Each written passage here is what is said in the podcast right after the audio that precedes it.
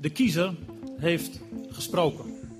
De staat dringt de overmoedigen terug, beschermt de zwakken, verdeelt de risico's en stelt zich in het haastige drang aan allen tot gids. Op de avond van de verkiezingsdag hadden duizenden Amsterdammers zich op straat begeven in afwachting van de uitslagen.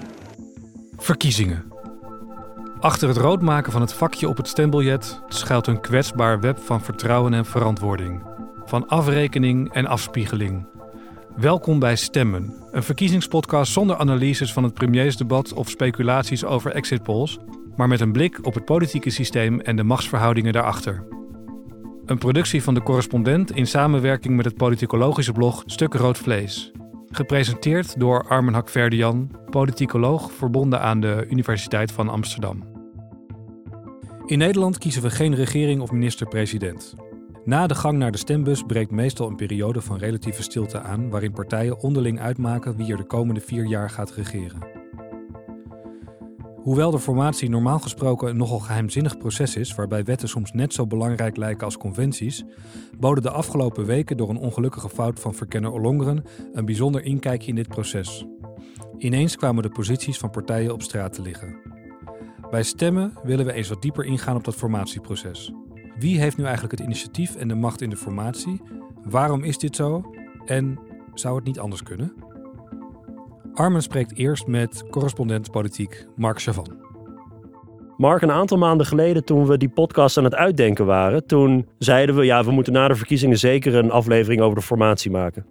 En toen bedacht ik me toen al eigenlijk een beetje van ja, maar er komt nooit zoveel nieuws naar buiten over de formatie. Hoe maken we nou een aflevering over iets waar eigenlijk nooit informatie over bestaat? En zie ons nu. Ja, dat is het leuke natuurlijk. Dan hadden we een aflevering moeten maken over waarom we er nooit iets over horen en wat opeens naar buiten komt na een aantal maanden Ja, geheimzinnig touwtrekken. En zie wat er nu gebeurt. Ja, je ziet eigenlijk de tovenaarsleerling die de Tweede Kamer is. Het is natuurlijk de derde formatie die de Kamer zogenaamd in eigen hand heeft. Wat bij deze derde versie van we doen het zelf natuurlijk ook al naar buiten komt, is dat we doen het zelf, maar niet heus. Dat zie je aan de hand van Rutte, die gewoon in zijn eentje meedeelt: we gaan hier, er is iets fout gegaan, iets met een foto van een, eh, notitie. Nou, mooi pech. We gaan er niks over bekendmaken. En de Kamer denkt opeens: hé, hey, we zitten eigenlijk zelf achter het stuur. Eh, eh, Niks niet verklaren. We gaan het vragen tot op de bodem. En dat is natuurlijk een soort perfect storm. Dat dat samenvalt met de hele Pieter Omtzigt eh heldenfiguur in de CDA-fractie... die de toeslagenaffaire met Renske Leijten heeft blootgelegd... en daarmee het hele bestuurssysteem van Den Haag... wat gaat over een overheid die bestuurd wordt als een bedrijf... en de publieke taak veronachtzaamt, enzovoort, enzovoort... waar mensen boos over zijn en waar Kamerleden achter en Omtzigt achteraan rennen van dit kan niet... waar twee Kamercommissies parlementair onderzoek naar hebben gedaan. Het, het, het komt allemaal samen met die stomme fout van Ollongren. Die maakt van ja, maar dit kan helemaal niet en dit kunnen we niet laten lopen. En daar heeft Rutte gewoon pech dat hij de controle totaal verloren is. En de Kamer een tovenaarsleerling is die niet gewend is om de leiding over de kabinetsformatie te nemen. Waarbij je dan ook nog het gekke hebt dat tussendoor de oude Kamer is afgelost door de nieuwe Kamer. De Kamer wordt voorgezeten door de voorzitter van de oude Kamer. Dus die heeft eigenlijk geen positie en geen gezag. Is het een soort hulpkoningin of is het eigenlijk een veredeld uitzendbureau van het oude kabinet? Want er is geen nieuw kabinet. Dus er is een totale rolverwarring. En iedereen roept maar wat. ik vind het beeld van de Kamer als een tovenaarsleerling die eigenlijk een beetje verbaasd is over ja, misschien ook de eigen macht. Vind ik interessant, maar dan moeten we misschien even kijken hoe het dan was voor 2012. Ja, daar wordt altijd een beetje geheimzinnig over gedaan, alsof dat ondemocratisch was. Het was natuurlijk voor 2012 zo dat de kabinetsformatie was het moment dat het staatshoofd als een soort wijze, onpartijdige autoriteit erboven stond. En het staatshoofd werd geadviseerd door de voorzitters van de Eerste en Tweede Kamer, de vicevoorzitter van de Raad van State en nog een aantal wijzen die op bestelling langskwamen. En dan ging het staatshoofd heel methodisch de fractievoorzitters horen en eh, op een goed moment een informateur of twee informateurs aanstellen. En het was een soort geobjectiveerde procedure waar enkelen zeiden dat het staatshoofd de eigen mening doordrukte. Maar alles wat het staatshoofd deed en besliste en de opdrachten die hij of zij gaf, waren terug te voeren op adviezen die op goed moment leesbaar en aantoonbaar waren. Dus er was eigenlijk amper ruimte voor het staatshoofd. Hoofdens kon het staatshoofd in gesprekken zeggen: Kom op, meneer, wat dacht u? Kunt u niet nog wat meer bieden? Kunt u nu niet nog wat meer moeite doen en eens met meneer C gaan praten?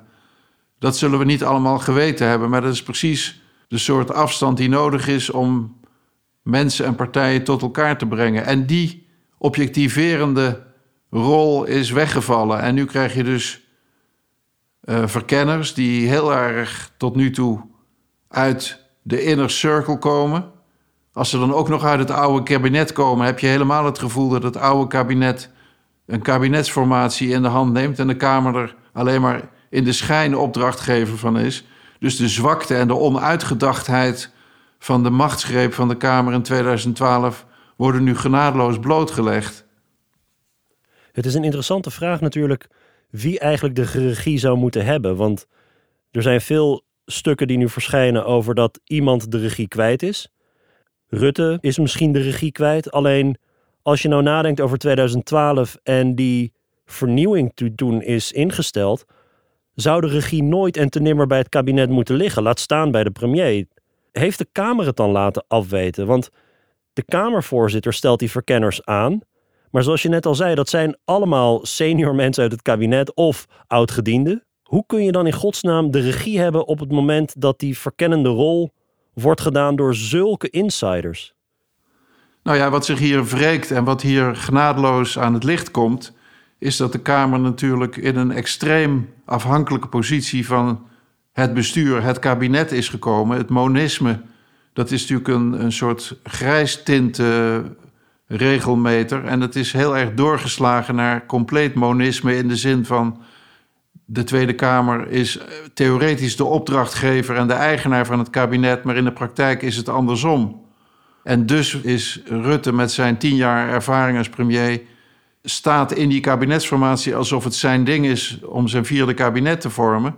Maar dat komt net op een moment dat de Kamer nieuw is en ik zal maar zeggen de omzicht revolutie beleeft van hé, hey, dat kan niet. Wij moeten meer controleren en onafhankelijker zijn. En het ambtenarenapparaat en het ministersapparaat moet naar ons luisteren en wij moeten ze aansturen. Die revolutie komt nu samen met de verkiezingen en het feit dat de Tweede Kamer zelf zijn eigen rol niet goed kent en zeker in die kabinetsformatie niet heeft uitgedacht en geen regels heeft. Dat komt allemaal bij elkaar. En dat veroorzaakt een perfect storm waar Mark Rutte behoorlijk snel afbladdert. Er komen notities ook naar buiten over de onderhandelingseisen eigenlijk van verschillende partijen. Zou het niet ontzettend nuttige informatie zijn in de campagne? Dat je als kiezer weet waar je aan toe bent op het moment dat je op partijen stemt? Of denk je, die scheiding die we hebben, eerst is de kiezer aan zet om de samenstelling van het parlement te bepalen. Daarna zijn de partijleiders aan zet om het kabinet te bepalen. Die, die scheiding is wenselijk. Nou, ik denk dat iedereen het ermee eens is. Wat de commissie Remkes, die het parlementaire stelsel heeft onderzocht, ook zegt.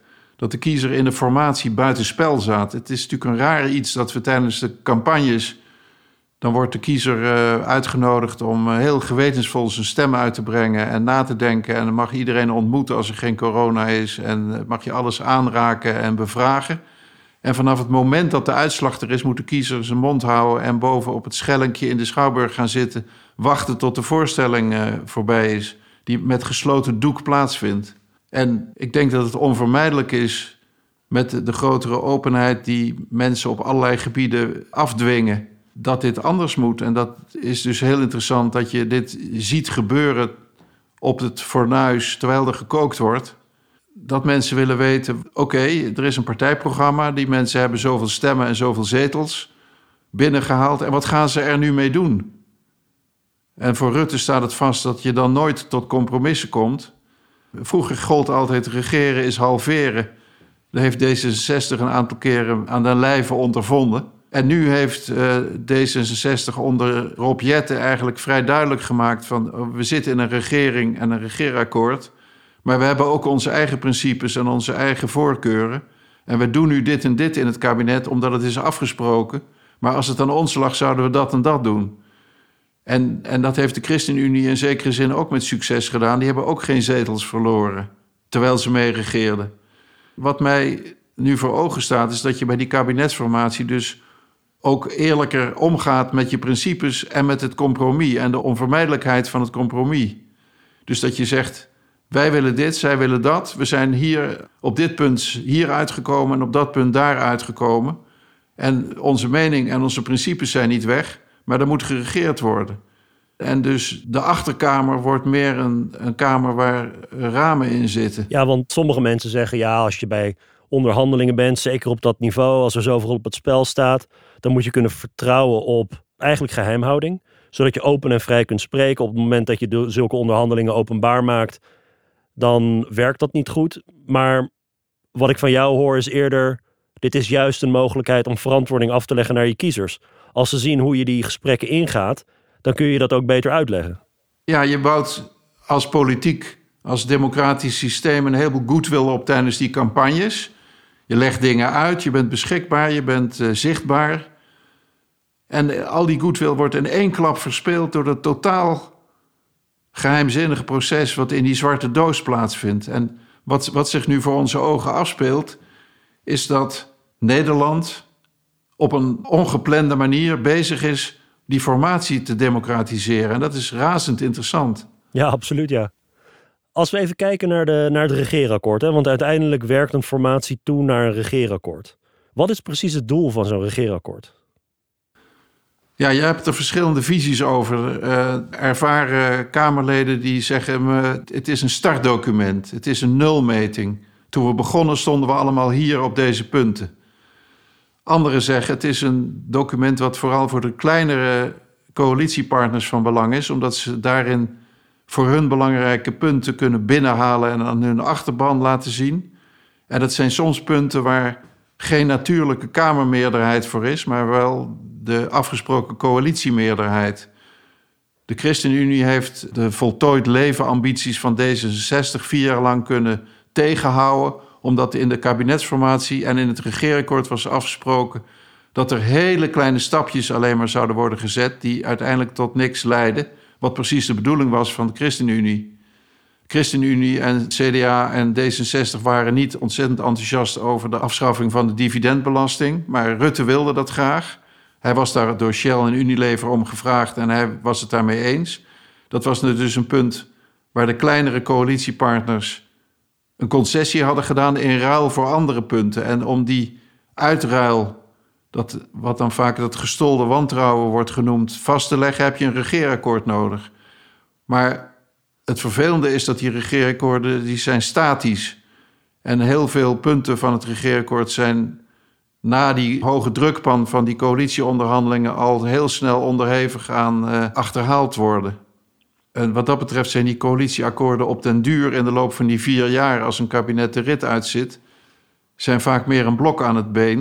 Ik bedoel, het zijn vaak 80 pagina's met 10 afspraken per pagina. Het is echt heel gedetailleerd, omdat die partijen op bijna alle punten het met elkaar niet eens zijn.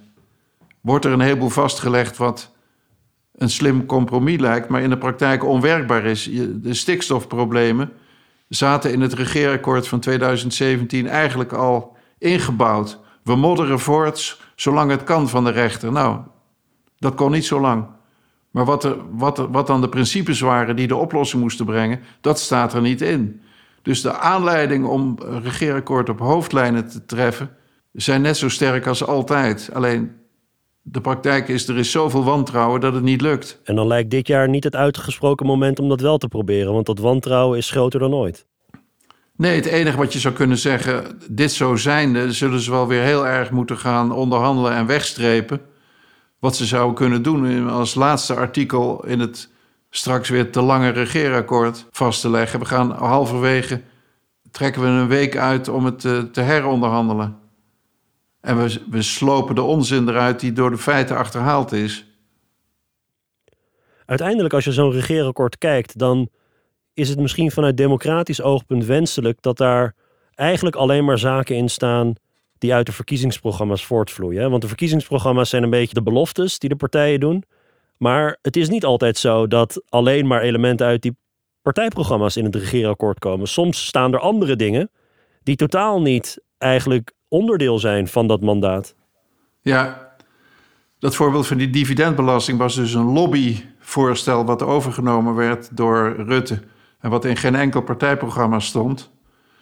De verhuurderheffing in 2012, waardoor de sociale woningbouw tot stilstand is gekomen, was ook zoiets. Dat kwam uit een ambtelijk uh, advies, een bezuinigingsadvies van de brede heroverwegingscommissies. En daar heeft geen enkele partij, in ieder geval niet de Partij van de Arbeid, nog de VVD destijds verkiezingscampagne over gevoerd. Dus dat is een heel, heel onwenselijk soort uh, punt. Je kan alleen zeggen, het is uiteindelijk omgezet in wetgeving.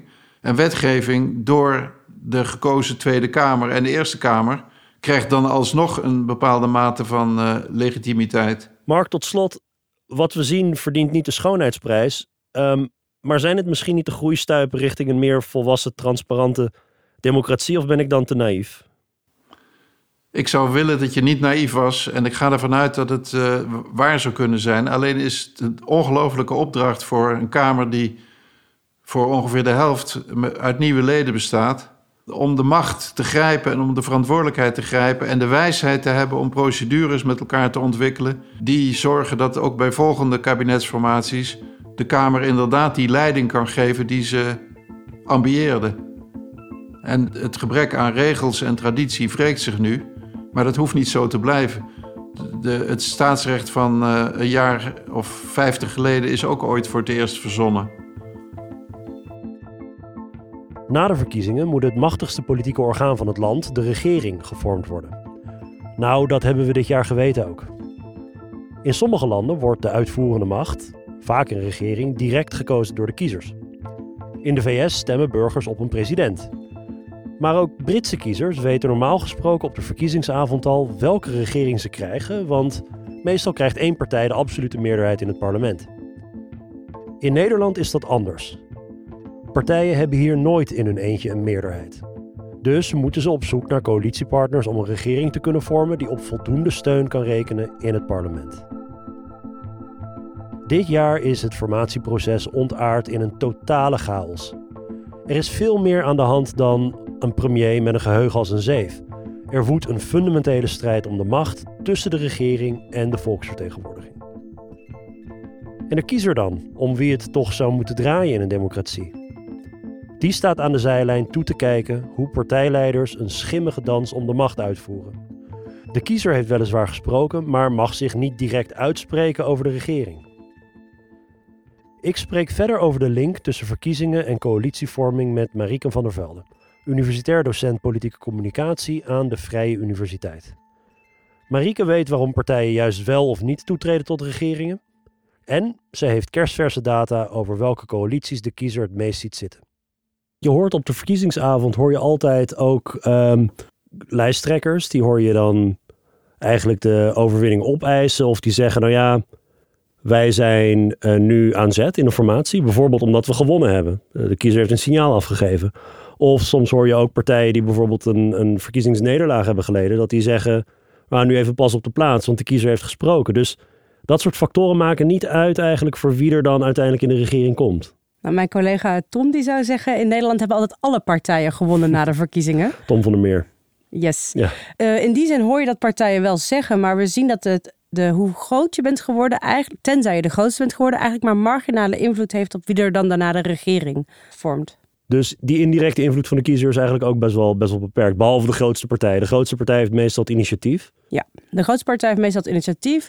En die kiest natuurlijk wel, want die wil graag. Hè, de meeste partijen willen graag een meerderheidsregering, omdat het dan zekerheid geeft om de onderwerpen waarop ze campagne hebben gevoerd, om die ook te kunnen uitvoeren. En dat kan het makkelijkste met partijen die een vergelijkbaar ideologisch profiel hebben. Dus als die partijen ook groot zijn, dan heb je op die manier heb je wel invloed als kiezer. Dus als je weet bijvoorbeeld, oh, VVD wordt groot en ik stem uh, altijd CDA, dus dat doe ik dan nu ook, want die lijken op elkaar en die werken vaak samen. Op die manier zou je kunnen nadenken over je stem. In Nederland is er een aantal keer ook een uitzondering op die regel geweest. Van de grootste komt in de regering, levert de premier. In de jaren zeventig was dat. Partij van de Arbeid is toen uh, eigenlijk door de christelijke partijen, voorgangers van het CDA ook, en de VVD eigenlijk uh, buitengesloten. Dus het is niet een garantie. Er spelen ook andere dingen een rol dan alleen of je de grootste bent of niet. Ja, de grootste is zeker geen garantie. De grootste geeft een goede kans. Ja. Maar daarnaast is de zetels die je haalt, dat is maar een marginale bijdrage. Het gaat veel meer over met wie kan je samenwerken. En dat dan zowel met wie kan je samenwerken op basis van welke onderwerpen eh, vinden we allebei belangrijk, welke positie hebben we daarop, als ook hoe hebben we in het verleden samengewerkt. Dus om met dat eerste te beginnen, hè? Dus, dus dat, dat gaat uiteindelijk toch om, om ideologie. Dus de, de standpunten die je hebt. En ik kan me voorstellen dat als jij een extremere partij bent, dat je dan minder kans hebt om in de regering toe te treden, omdat je standpunten simpelweg minder samengaan met andere partijen. Ja, niet alleen minder samengaan, maar wat we ook zien is dat eh, partijen die wat extremere uh, positie innemen, dat die partijen daar ook sterker aan die standpunten vasthouden. Dus het is voor hun heel moeilijk om daar water bij de wijn te doen. En hè, in een coalitie moet je nou eenmaal op sommige onderwerpen wel een klein beetje ingeven of dingen uitruilen om uiteindelijk tot dat akkoord te komen. Ah ja, dus extreme partijen die zetten zichzelf soms een beetje buitenspel. Het is in ieder geval heel moeilijk voor hun om compromissen te sluiten op de onderwerpen waarop ze zo extreem zijn. Want dat is vaak waarop ze hun achterban eigenlijk aanspreken. Je hoort wel eens dat het ondemocratisch is hè, om van tevoren te zeggen: ik wil niet met een partij samenwerken. Um, wat vind je ervan? Nou, ik vind het echt een heel raar idee dat je zegt dat het ondemocratisch is om de kiezer meer informatie te geven over het samenwerken. Het niet willen samenwerken en het juist wel willen samenwerken geeft namelijk de kiezer informatie over wat voor onderwerpen en op welke richting de partij die onderwerp juist heel belangrijk vindt. Dus als de VVD zegt: Ik wil juist heel graag samenwerken met CDA, eh, maar absoluut niet met PvdA, dan zie je dat er bepaalde onderwerpen zijn waar ze duidelijk, in ieder geval de richting wordt dan heel duidelijk. Even terugkerend op die, uh, die coalitiedeelname van partijen. Dus dan heb je ideologie. En hoe extremer een partij, hoe minder kans om toe te treden tot een regering. Maar er zijn misschien ook andere dingen die een rol spelen. Ik kan me voorstellen dat het voor partijen riskant is om een relatie aan te gaan met iemand die bijvoorbeeld ja, net nieuw is. Ja, Nederland heeft ook niet zo'n supergoede of recente historie met nieuwe partijen die dan in de Kamer komen. Uh, veel mensen herinneren zich dan toch nog de LPF. Dus dat zeg maar, voelt voor partijen dan ook een beetje. Dat voelt als een grote risico, omdat dat steeds weer ook herhaald wordt. Ook door de media bijvoorbeeld. En tegelijkertijd zien we dat als je gewoon vaker hebt samengewerkt, dan weet je ook een beetje wat je van die ander kan verwachten. En dat is het belangrijkste in zo'n regering waarin je met verschillende visies ziet, is de samenwerking eigenlijk het belangrijkste. Daarom zie je ook vaak dat partijen die goed kunnen samenwerken, die hebben bijvoorbeeld minder ministers en staatssecretaris van verschillende partijen. Dan durf je het aan om dat van één partij te doen, omdat je niet zoveel hoeft te controleren. Ja, in Nederland moet ik meteen denken aan CDA-VVD, die eigenlijk als een soort van tandem in de naoorlogsgeschiedenis, ook bijvoorbeeld eh, de voorgangers van het CDA, dat voelt veel natuurlijker dan samenwerken met de Partij van de Arbeid. Ja, en het samenwerken. Blijkbaar werken die twee goed samen. En dat, ja, dat kan natuurlijk zijn omdat ze dicht bij elkaar staan. Omdat ze ideologisch over veel dingen hetzelfde denken. Dat helpt in samenwerking als je er hetzelfde in zit. En tegelijkertijd, als je steeds goede ervaringen hebt, dan versterkt dat elkaar ook. En je ziet ook, uh, in mijn eigen onderzoek heb ik laten zien dat als je vaker samenwerkt, dan groeien je ideologische platformen ook een beetje naar elkaar toe. Hoe werkt dat precies? Dus je ziet ook dat partijen die stellen een partijprogramma voor als ze een aantal keer samen in de regering hebben gezeten, dat steeds meer op elkaar lijkt. Dus het wordt ideologisch steeds meer coherent aan elkaar. En dat maakt dat het ook makkelijker is om dan na de verkiezingen meteen weer de draad op te pakken en het coalitieakkoord eigenlijk te verlengen van wat je daarvoor al had. Dus je hebt gekeken naar partijprogramma's voor en na regeringsdeelname en dan zie je dat ze naar elkaar toe gaan. Ja, je ziet dat zeg maar van alle combinaties van partijen kan je dan kijken en wat was hun positie eerst en wat is hun positie na de regeringsdeelname. En je ziet hoe langer je samen regeert en zeker als het dan niet onderbroken wordt door conflicten, dan groei je een beetje naar elkaar toe. Het is een beetje als in een uh, huwelijk uh, mensen elkaars hobby's gaan overnemen en zo. Ja, of je die, uh, die jassen, zeg maar, die altijd die, die jassen gaan delen. Ja. oh ja. Goed, de kiezer staat dus redelijk buitenspel bij die machtsvorming. In directe zin hebben we geen invloed op, de, op, de, op wie de premier is. wordt ons ook niet gevraagd. En datzelfde geldt voor de verkiezingen zijn ook maar een heel beperkte manier om die coalitievoorkeur door te geven. Maar kiezers hebben natuurlijk wel een mening over coalities. Uh, ja, dat hebben ze zeker. In het onderzoek dat ik aan de Vrije Universiteit Amsterdam heb uitgevoerd met mijn collega's, hebben we vanaf begin januari tot aan net na de verkiezingen gevraagd. Welke partijen zou je nou eigenlijk het liefst in de regering terugzien na 17 maart?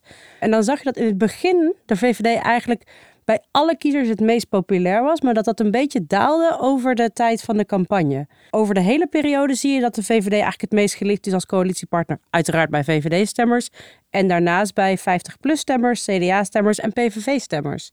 Maar dat, dat is een uh, simpel resultaat van het feit dat de VVD ook de grootste partij is. Dus de meeste kiezers die stemmen ook op de VVD.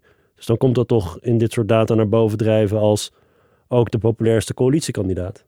Als je het eruit haalt, als je dus mensen die al op de VVD stemmen eruit haalt, okay, dan alsnog zie je dit. Oh ja, ja. En dat komt door uh, Rutte als premier? Het zou kunnen dat het Rutte als premier is. Uh, het zou ook kunnen dat je gewoon denkt, nou, VVD is een betrouwbare partner, want ze doen het al tien jaar. En heel veel mensen vinden dat de VVD het heel goed doet, want anders worden ze ook niet zo groot. Ja, interessant. Met het oog op ook wat we over verantwoording hebben verteld in deze podcast. De VVD is wel een partij waar heel veel ministers, staatssecretarissen, kamerleden, integriteitskwesties. Ja, ja toch, toch, worden ze gezien als een betrouwbare partner, omdat ze geen echte conflicten veroorzaken. Het wordt altijd een beetje, hè, die, die mensen verdwijnen dan weer en die worden dan ook uit het oog, uit het hart. Ja, dat is wel zo. Ja, je hoort er niks meer van. Totdat ze misschien opdoemen ergens als burgemeester van een middengrote gemeente. Wat nog meer? Nou, op het linkerblok was eigenlijk wel opvallend dat je zag dat bijvoorbeeld de GroenLinks-stemmers, die willen graag met de D66 en PvdA. En die hebben dan de Partij van de Dieren erbij. Uh, terwijl bijvoorbeeld de D66'ers, die willen ook met GroenLinks en PvdA, maar die willen dan een rechterpartner erbij, ja. de VVD. En de PvdA-stemmers, die willen dan helemaal over links, hè? GroenLinks, D66, PvdA en SP. Dus je ziet in dat linkerblok zie je wel dat, dat ideologie eigenlijk best wel een hoop verklaart daar. Ja, je ziet gewoon hele logische combinaties in mijn opzicht uh, op basis van de ideologie en op basis van ook wat je zag in de campagne. Mensen die goed met elkaar konden of elkaar aanvulden. En hoe zit het op de rechterflank bijvoorbeeld als je kijkt naar, nou ik, denk met name aan kiezers van uh, eh, PVV en Forum die toch hele koude gevoelens hebben ook tegenover allerlei andere rechtse partijen. En waarbij zowel Wilders als Baudet natuurlijk geen blad voor de mond nemen om ook CDA-leiders, VVD-politici, ja, toch bijna als landverraders neer te zetten. Dat zijn toch de logische ideologische partners, zou ik denken. Maar hoe, werkt dat dan? Nou, dat zie je wel heel duidelijk in ieder geval in die voorkeuren van coalitiepartijen bij de forumstemmers. Die willen eigenlijk alleen maar met de PVV als eenduidig geluid. En voor de rest zie je ja, dat er af en toe een andere partij bij wordt gezet, maar niet een consistent beeld van hè, PVV en eh, VVD bijvoorbeeld. Uh, maar dat zie je eigenlijk anders bij de PVV. Daar komt duidelijk dat ze wel met de VVD willen regeren en ook Forum. Dus die hele koude gevoelens is misschien wel naar de mensen, maar minder naar de partij zelf. In ieder geval vanuit de PVV. Maar dat is een interessant verschil tussen uh, Forum en PVV. Ja. Misschien omdat PVV-kiezers weten dat Wilders ook uh, Rutte 1 natuurlijk met Rutte heeft samengewerkt. Goed, dat was niet altijd een even groot succes. Maar in ieder geval heeft hij wel Rutte 1 gedoogd. Misschien speelt er mee dat Wilders ex-VVD'er is, maar dat is wel heel lang geleden. Ja, dat is ook al heel lang geleden. Tegelijkertijd, wat denk ik de PVV meer heeft dan, dan Forum, is dat Forum graag een nieuw geluid wil geven. En PVV is inmiddels ook gewoon al lang in de Kamer. Dus die, daar kan een andere gevestigde partij dan wel bij. Maar Forum heeft na de provinciale statenverkiezingen bijvoorbeeld wel geprobeerd, na hun grote succes daar, om op provinciaal niveau samenwerkingen aan te gaan in sommige gemeentes en is daar ook in geslaagd. Ja, dat klopt. In de provinciale staten van Brabant hebben ze dat uh, geprobeerd. En dat is toen ook um, best wel breed uitgemeten onder het CDA. Want dat was uh, moeilijk nadat de samenwerking um, met Wilders destijds eigenlijk het CDA in tweeën had gescheurd. Ja. Daar is heel veel commentaar op geweest. Ze hebben het toch geprobeerd. En dat is na pak een beetje twee jaar of anderhalf jaar is dat weer uit elkaar gevallen. Dat uh, werkte helemaal niet. En um, de partij, het Forum voor Democratie, die versplinterde ook weer in de provinciale staten daar. Forum heeft dus wel wat bestuurservaring op provinciaal niveau. Als we het nou weer terugkoppelen naar het nationale niveau. Hè? Je hebt uh, een verkiezingsuitslag waarbij een coalitie over rechts mogelijk is. Dus VVD, CDA, PVV, Forum, JA21 hebben samen een meerderheid in de Tweede Kamer. Is dat dan een reële optie?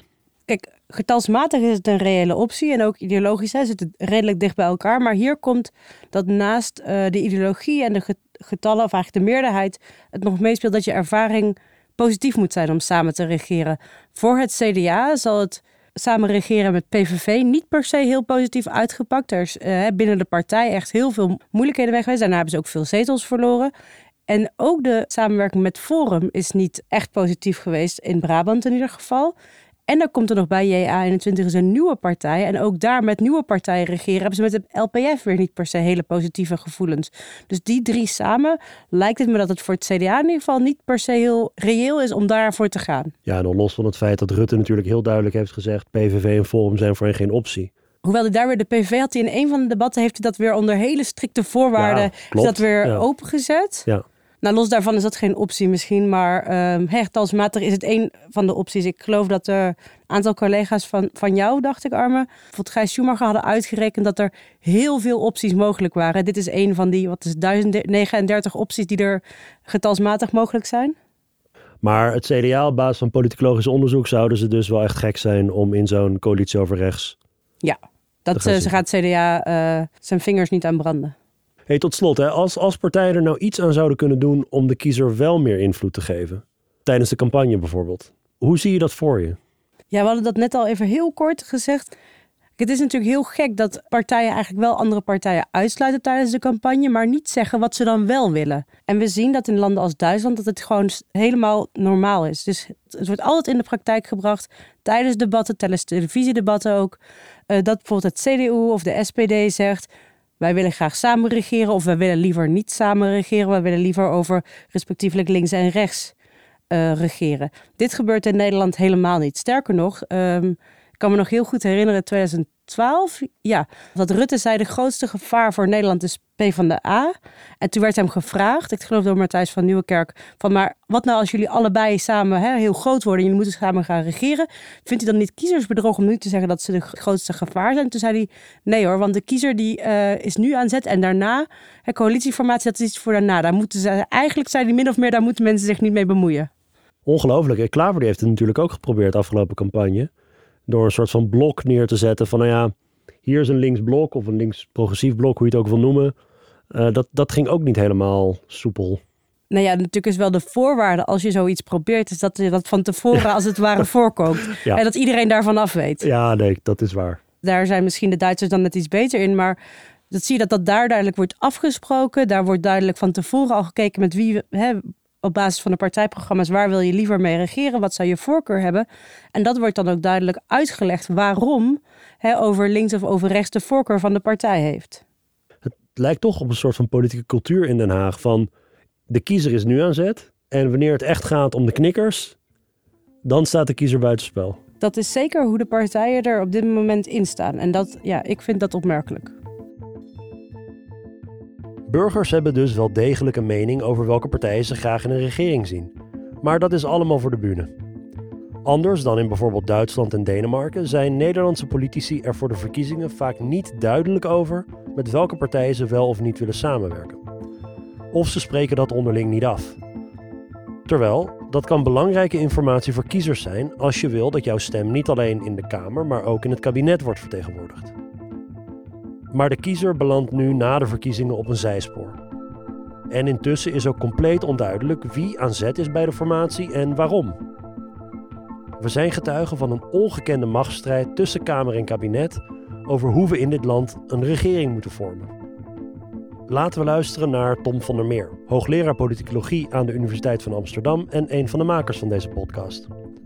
Tom was lid van de Staatscommissie Parlementair Stelsel, ook wel bekend als de Commissie Remkes, die in opdracht van toenmalig minister van Binnenlandse Zaken Ronald Plasterk heeft onderzocht hoe de Nederlandse politiek toekomstbestendig kan worden gemaakt. Ik spreek verder met Tom over de wonderlijke wereld van de formatie. Tom, heb je al een beetje kunnen verwerken wat we de afgelopen weken allemaal hebben gezien in Den Haag?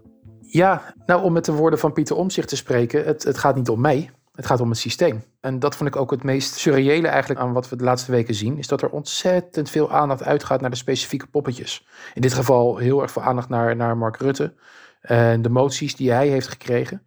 Terwijl vanuit een, meer politicologisch perspectief is het interessante dat wat we nu zien een onderdeel is van een soort van machtsstrijd die al nou, pak een beetje 175 jaar gevoerd wordt tussen uh, de uitvoerende macht, de regering, vroeger nog de koning, en het parlement. En die zien we nu weer in een nieuwe vorm naar voren komen. En die strijd richt zich heel vaak op de formatie. Omdat de formatie nou eenmaal het, het scharnierpunt is tussen uh, de verkiezingen en het bestuur. Tussen de, de volksvertegenwoordiging en de uitvoerende macht. Ja, Mark Chavan die zei het net ook al in dat gesprek, hè, dat, dat deze geklapte verkenning, die laat een beetje zien hoe die, ja, die machtsgreep van de Tweede Kamer in 2012, om de koning buitenspel te zetten, formatie naar zich toe te trekken, ja, dat dat niet helemaal lekker heeft uitgepakt. Ehm, waar is volgens jou dat rommeltje begonnen? Nou, ik denk dat of het zo verkeerd heeft uitgepakt, dat, dat weet ik niet zo goed hoor. Het is meer, er, er wordt nu opnieuw, wordt er staatsrecht geschreven. Die informele afspraken, waardoor de formatie eigenlijk altijd al wordt beheerst, die zijn zo'n tien jaar geleden, of in 2012, zijn die weer op hun kop komen te staan. En nu zijn we opnieuw aan het uitvinden hoe we hiermee om moeten gaan. Maar de Tweede Kamer wilde nadrukkelijk meer regie voeren, toch? Over de formatie. Ja, de Tweede Kamer wilde meer regie voeren. Uh, die vond ook dat, dat er meer transparantie mogelijk moest zijn.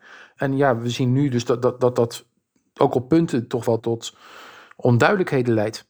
Maar laten we eerlijk zijn, het is nu vooral de transparantie die de boel heeft doen opschudden. Voorheen was het misschien ook al af en toe chaotisch en onduidelijk. Alleen toen was het minder transparant. Er is ook best wel veel te doen over die rol van die verkenner, hè? die ook eigenlijk zo onduidelijk is, omdat het een nieuwe rol is. Het staatsrecht leeft een beetje. Wat vind je daarvan? Dat Rutte bijvoorbeeld, nou ja, er wordt wel gezegd, twee mensen uit zijn directe kring, Jorritsma, Ollongren, Ollongren ook minister van Binnenlandse Zaken, dimissionair in het kabinet, heeft gekozen. Dat is eigenlijk een beetje een teken aan de wand dat Rutte toch probeert die formatie weer naar hem toe te trekken. Maar er is heel veel onduidelijkheid over wat die verkenner nou precies moet doen. Ja, nou ja, kijk, de, de, de, de verkenning is natuurlijk de fase waarin in de eerste mogelijkheden worden bekeken. En wordt geïnventariseerd wat verschillende realistische coalities in de weg zou staan. Wat typerend is, is inderdaad dat uh, hierbij wordt gezocht naar mensen uit de directe kring van de twee grootste partijen. En dat het ook nog eens een keer voor een groot deel leden zijn die minister zijn of in het verleden minister zijn geweest. Dus het bestuur dat een grote rol speelt in de formatie van het volgende bestuur.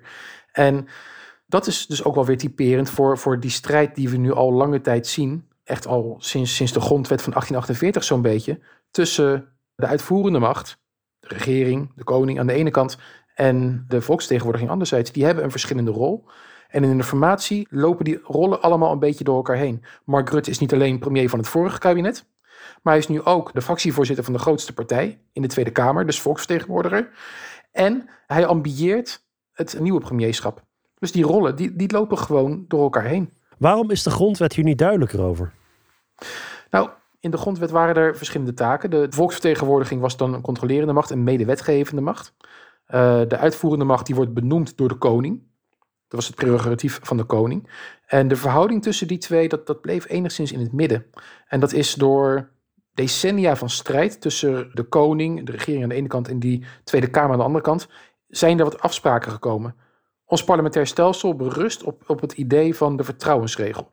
En de vertrouwensregel betekent dat als het kabinet het vertrouwen van de Tweede Kamer verliest, dan stapt het op. En in de praktijk hebben we meer recent daar nog bij gekregen, er worden ook nieuwe verkiezingen uitgeschreven. Zodat er niet alsnog een andere formatie kan, kan plaatsvinden, zonder dat de kiezer zich erover kan uitlaten. Dat is de vertrouwensregel. En heel veel van wat we zien in de politiek, in de Haagse politiek, is geënt op die vertrouwensregel. Maar die staat niet in de grondwet. Dat is een ongeschreven afspraak, een ongeschreven regel. En die is hard bevochten. In de jaren 60 van, van de 19e eeuw kwam deze enigszins tot stand. We kunnen zelfs zeggen dat met die invoering van de vertrouwensregel nog niet eens zeker was dat het parlement ook invloed zou hebben op de formatie, op wie de koning zou benoemen als minister. Nou, dat weten we zo ongeveer zeker sinds 1939 de laatste keer dat er echt een parlement werd uh, gevormd zonder dat de meerderheid van de, van de Tweede Kamer er echt bij betrokken was. En die regering, Colijn 5, echt meteen naar huis werd gestuurd door het parlement. Sindsdien weten we al zo ongeveer zeker dat die vertrouwensregel dus ook al voor de formatie geldt. Maar wat zijn dan die onge, ongeschreven afspraken na 1939? Hoe, hoe ziet het dan precies in elkaar, dat formatieproces? Nou ja, zelfs sinds die periode is er nog best wel veel onduidelijk. Dus vanaf dat moment zie je dat de meerderheid van de Tweede Kamer erbij wordt betrokken bij die formatie. Maar dan nog zien we heel veel veranderingen door de jaren heen. Tot begin jaren 60 was het bijvoorbeeld gebruikelijk dat de nieuwe benoemde regering zelf een regeringsprogramma schreef. En vanaf begin jaren 60, 1963, uh, eiken we het meeste op, zei de meerderheid van de Tweede Kamer, ho even, wij geven wel een opdracht mee aan die regering, wat zij nou, volgens ons moeten doen. En dat werd het regeerakkoord. Maar het regeerakkoord, dat staat ook weer niet vastgelegd dat dat er moet zijn, maar die is in de, in de praktijk wel. Die is in de loop der tijd eigenlijk omgedraaid. In die zin dat het niet langer meer een middel is vanuit het parlement om de regering te binden, maar een middel is geworden vanuit de partijtop, die vaak in de regering zit, om de leden van de coalitiefracties te binden in de Tweede Kamer. Dus dat is één grote verandering. Een andere verandering die we zien, is dat het tot tamelijk recent niet vanzelfsprekend was dat de grootste partij automatisch regeert. Of dat de grootste regeringspartij automatisch de premier levert. Dat is pas het geval sinds 1986. Daarvoor is bijvoorbeeld een aantal keren gebeurd dat de PvdA de grootste was, maar niet ging regeren. Pas eigenlijk dus vanaf Lubbers 2, kabinet van eh, de CDA met de VVD, in 1986 is dit eigenlijk een, een, een standaard regel geworden. En, en daar zien we dus ook gewoon weer een, een wijziging in. En een andere wijziging die we hebben gezien is dat in 2010 er een coalitie aantreedt zonder meerderheid in de Eerste Kamer. Dat gebeurde in 2012 ook. Uh, we zien ook dat de meerderheden in de Tweede en de Eerste Kamer steeds vaak uit elkaar gaan lopen. In 2012 zien we dat de koning uit het formatieproces is gehaald. Dus er zijn steeds veranderingen in dat hele proces. En ja, volgens mij zien we dat nu ook weer gebeuren. Jij ziet dus in de huidige crisis, zeg jij, een, um, eigenlijk de voortzetting van een machtsstrijd die al eeuwen gaande is. Hè? De, mm -hmm. Het regeerakkoord is altijd onderdeel geweest, in ieder geval in de afgelopen halve eeuw, van die machtsstrijd. Het is interessant om te zien dat dus die rol is omge, omgeklapt. Het regeerakkoord wordt nu ingezet eigenlijk vanuit de regering om de Kamer te binden. En ik vraag me af, als je kijkt naar wat er nu allemaal gaande is, hè, en ook vertrouwen, wantrouwen, dat is, speelt zo'n grote rol. Wat heeft dit voor consequenties voor het soort regeerakkoord dat we gaan krijgen? Rutte moet het vertrouwen herwinnen. Dat zeggen al zijn potentiële partners. Ja, op dit moment is door, door allerlei omstandigheden is dus opeens het hele idee van macht en tegenmacht is heel erg dominant geworden. Nou gaf de, de Staatscommissie Parlementair Stelsel dat al in zijn eindrapport van 2018 mee als belangrijke boodschap waaruit heel veel uh, wijzigingen zouden kunnen voortkomen. Dit werd ook al door anderen, zoals bijvoorbeeld Herman Tjenk Willink, ook al decennia gesteld. Dat er meer ruimte moet zijn voor macht en tegenmacht. En hoe doe je dat? Ja, door een bestuur te hebben dat niet te dominant is. Dat niet die tegenmachten één voor één opzij kan schuiven. En een regeerakkoord is nou juist zo'n middel waarmee tegenmachten, bijvoorbeeld een meerderheid in de Tweede Kamer, eerder tot zwijgen kan worden gebracht. Want met een regeerakkoord hebben Tweede Kamerleden zich dan al gebonden aan een programma van de regering. En wordt het dus ook moeilijk om die regering op die punten te controleren. Dus een van de elementen ligt al voor de hand, namelijk een regeerakkoord dat alleen nog maar op hoofdlijnen is. En niet tot in, in verre details probeert al afspraken te maken in een paar maanden tijd. Maar zo zijn er meer. Uh, um, je kan ook denken aan uh, uh, minderheidscoalities, waardoor er wisselende meerderheden kunnen worden gezocht in een parlement. Geeft ook meer ruimte aan die Tweede Kamer en wellicht aan de Eerste Kamer ten overstaande van de regering. Of denk aan de versterking van het commissiestelsel. Dat de commissies, parlementaire commissies betere ondersteuning krijgen voor die controlerende taak. Er zijn heel veel manieren om die, om die tegenmachten te versterken. En ja, juist deze formatie, als dat scharnierpunt, speelt hier denk ik nu een grote rol in. Ja, een regeerakkoord op hoofdlijnen is iets wat je ook de afgelopen tijd, uh, denk ik, in, in alle discussies en in het politieke debat veel terugziet. Hè? Niet, niet dichttimmeren. Minderheidsregeringen, je zegt het net al.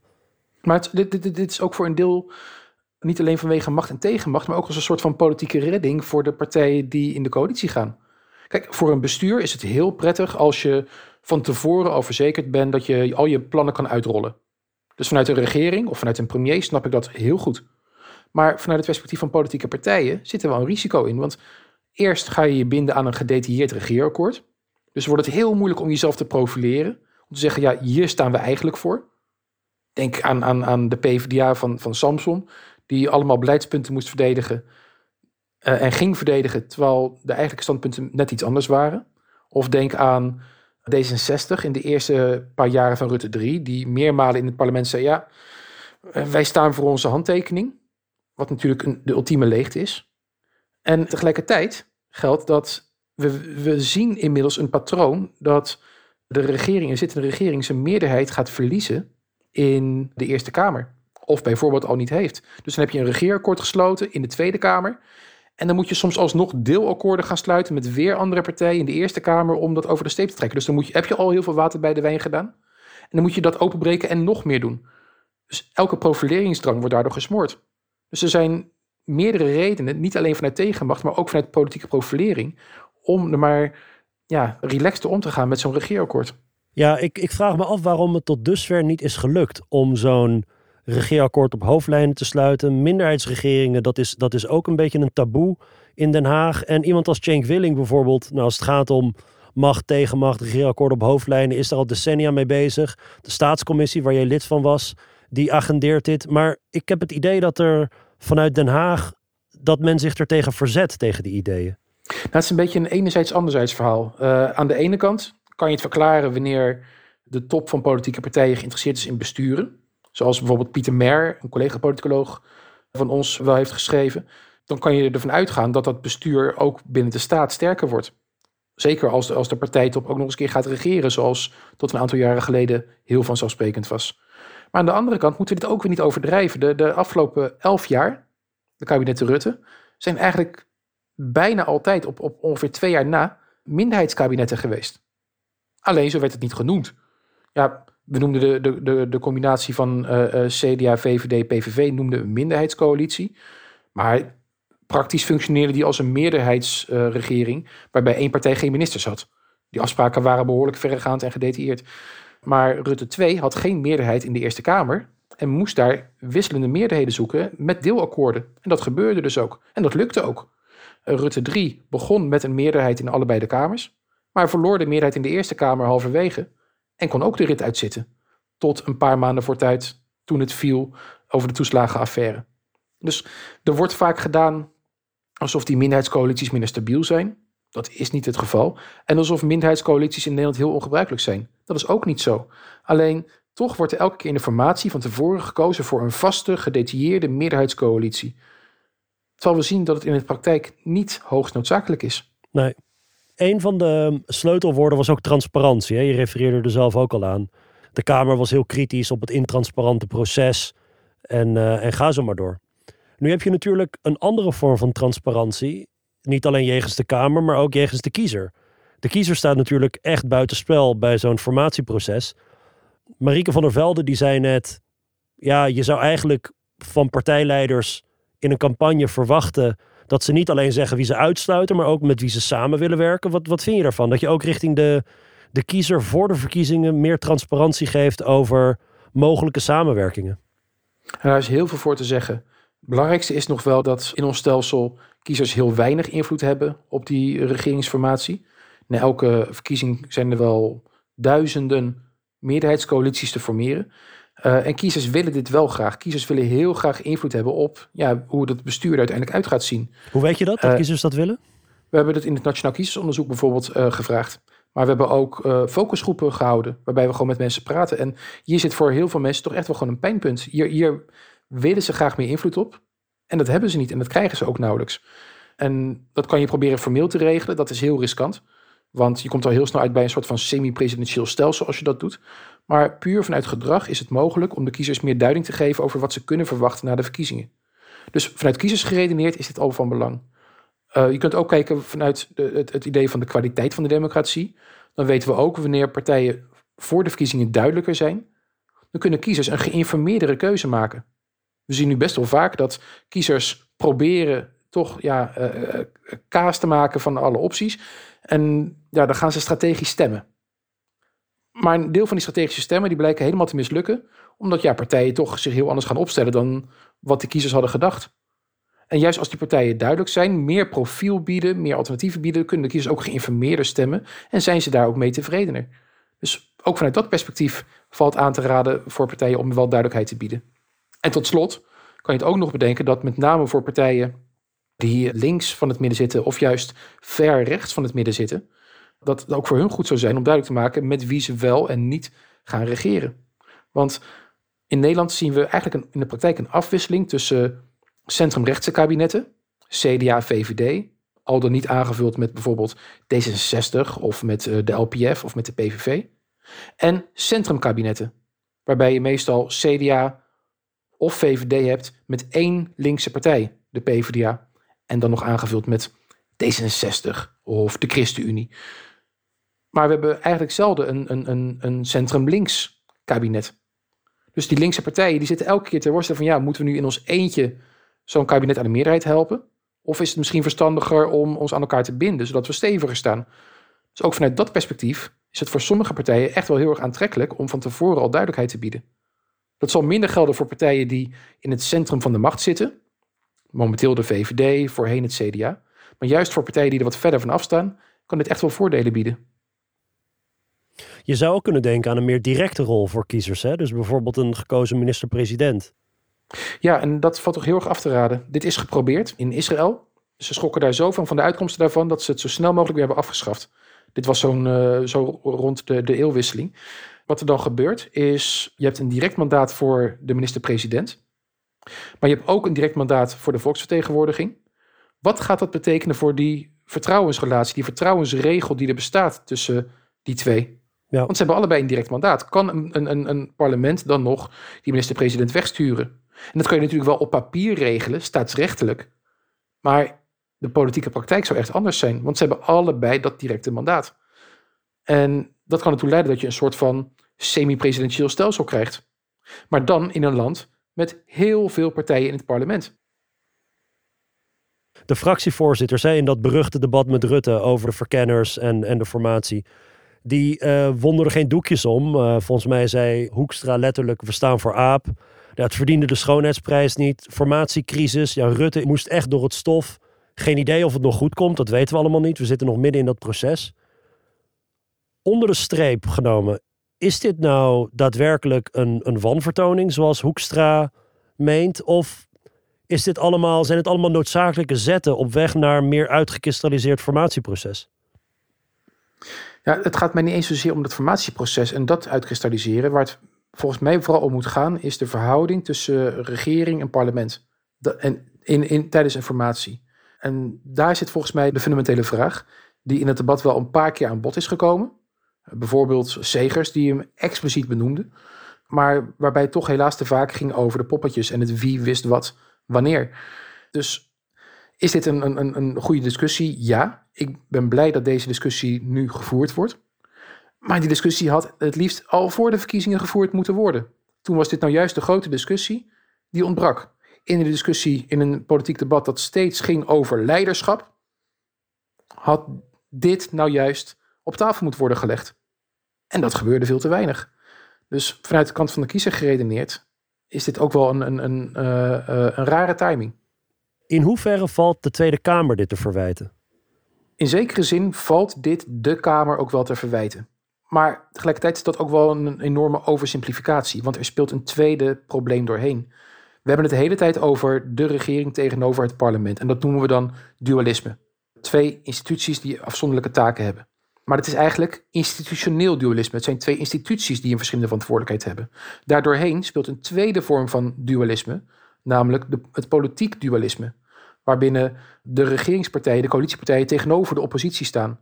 En zelfs nog binnen die regeringspartijen, de politieke top van die regeringspartijen, staan tegenover de rest. En dat speelt je doorheen. Dus juist omdat die politieke top de rest van de meerderheid van de Kamer zich laat binden aan een regeerakkoord, kunnen deze problemen ontstaan. Dat zit hem dus binnen partijen, het zit hem tussen partijen en het zit tussen regering en parlement. En dit is allemaal gedragscultuur. Dit is een gedragscultuur die in Nederland al langere tijd bestond. De politieke toppen van politieke partijen waren al in de verzuiling heel erg belangrijk. Maar het heeft zich inmiddels vertaald in dat die politieke top ook heel erg de top is in regeringspartijen. En daar zit toch wel gewoon een, een, een probleem, een zwakte in ons stelsel, dat die twee heel moeilijk te ontrafelen zijn. En daarom zal dit ook een strijd zijn die volgens mij tot in de lengte der dagen gevoerd gaat worden. Omdat een bestuur graag zal willen besturen, een volksvertegenwoordiging als rol heeft in Nederland om dat te controleren. Maar die allebei voortkomen uit dezelfde politieke partijen, waar dezelfde politieke toppen zitten. Dus dit is een strijd die zal blijven. Alleen het idee is nu dat, dat we wat meer richting institutioneel dualisme teruggaan. Zal nooit heel sterk zijn, maar we gaan in ieder geval wat meer in de richting. En wat verder afkomen van het institutionele monisme waarin we misschien wat doorgeslagen zijn. Het is inherent aan ons politieke stelsel dat je regeringsfracties hebt in de Tweede Kamer die zich zullen liëren met de regering. En daartegenover staat een oppositie. Dat is, daar kunnen we niet omheen. Het sluit ook aan op wat we in de eerste aflevering al zeiden. In ons stelsel moeten kiezers bij verkiezingen zich zowel laten vertegenwoordigen als verantwoording afdwingen van die politieke partijen. Dus die rollen spelen daar al door elkaar heen. Dat geldt ook voor onze Tweede Kamer. De Tweede Kamer is de volksvertegenwoordiging, maar ook de controlerende macht. Ze vormt de regering, maar moet die regering ook controleren. En dat maakt het zo moeilijk. Wie zou de regie over het formatieproces moeten hebben? Dat was de afgelopen weken de grote vraag in Den Haag. De regering, de Kamer of misschien zelfs de kiezer. Over de kiezer kunnen we kort zijn. Die wil zich wel uitspreken over wie de regering moet vormen, maar mag dat niet. Ook de indirecte invloed van kiezers blijft gering. De grootste partij komt meestal in het kabinet, maar los daarvan zijn zetelaantallen en winst of verlies bij verkiezingen vrijwel irrelevant. En dan de Tweede Kamer. Deze is theoretisch gezien de opdrachtgever van het kabinet, maar in de praktijk pakt het vaak andersom uit. Het regeerakkoord dat ooit was bedongen vanuit de Kamer om al te onafhankelijke ministers te binden, wordt nu ingezet door de regering om al te onafhankelijke Kamerleden onschadelijk te maken. En dan de Tweede Kamer. Deze is theoretisch de opdrachtgever van het kabinet, maar in de praktijk pakt het vaak andersom uit. Het regeerakkoord dat ooit was bedongen vanuit de Kamer om al te onafhankelijke ministers te binden, wordt nu ingezet door de regering om al te kritische Kamerleden onschadelijk te maken. Als verkenners dan ook nog uit het oude kabinet komen, krijg je helemaal het gevoel dat de Kamer alleen maar in de schijn de opdrachtgever is. Maar laten we optimistisch eindigen. Misschien zijn dit de noodzakelijke groeistuipen op weg naar een sterkere democratie met meer tegenmacht en transparantie. En zien we door de huidige crisis juist dat de beruchte Rutte-doctrine om alles maar binnenskamers te houden, de uiterste houdbaarheidsdatum al lang gepasseerd is. De positie van de Tweede Kamer moet versterkt worden. Daar is bijna iedereen het wel over eens. Maar wat betekent dit concreet? Hoe ziet het ideale Kamerlid er dan uit? Hoe kan dat Kamerlid zowel controleren als wetgeven? En wat kan er gebeuren als de volksvertegenwoordiging verzaakt? Wie gaat er dan met de macht vandoor? Daar gaan we het over hebben in de volgende aflevering van Stemmen, een verkiezingspodcast zonder peilingen. Stemmen wordt gemaakt door Armen Verdian, Tom van der Meer, Rosanne Smits, Anna Vossers en door mij, Jacob Brantel. Redactioneel ontwerp Leon de Kort en Luca van Diepen. Development Helene Emanuel. Productie Edivania Lopez Duarte. Ook deze podcast wordt mede mogelijk gemaakt door de steun van onze leden. Ben je al lid? Kijk dan ook eens op het platform. Daar vind je achtergrondartikelen en infographics rond de podcast. Heb je met plezier geluisterd en ben je nog geen lid? Ga dan naar decorrespondent.nl slash word lid. Heel veel dank.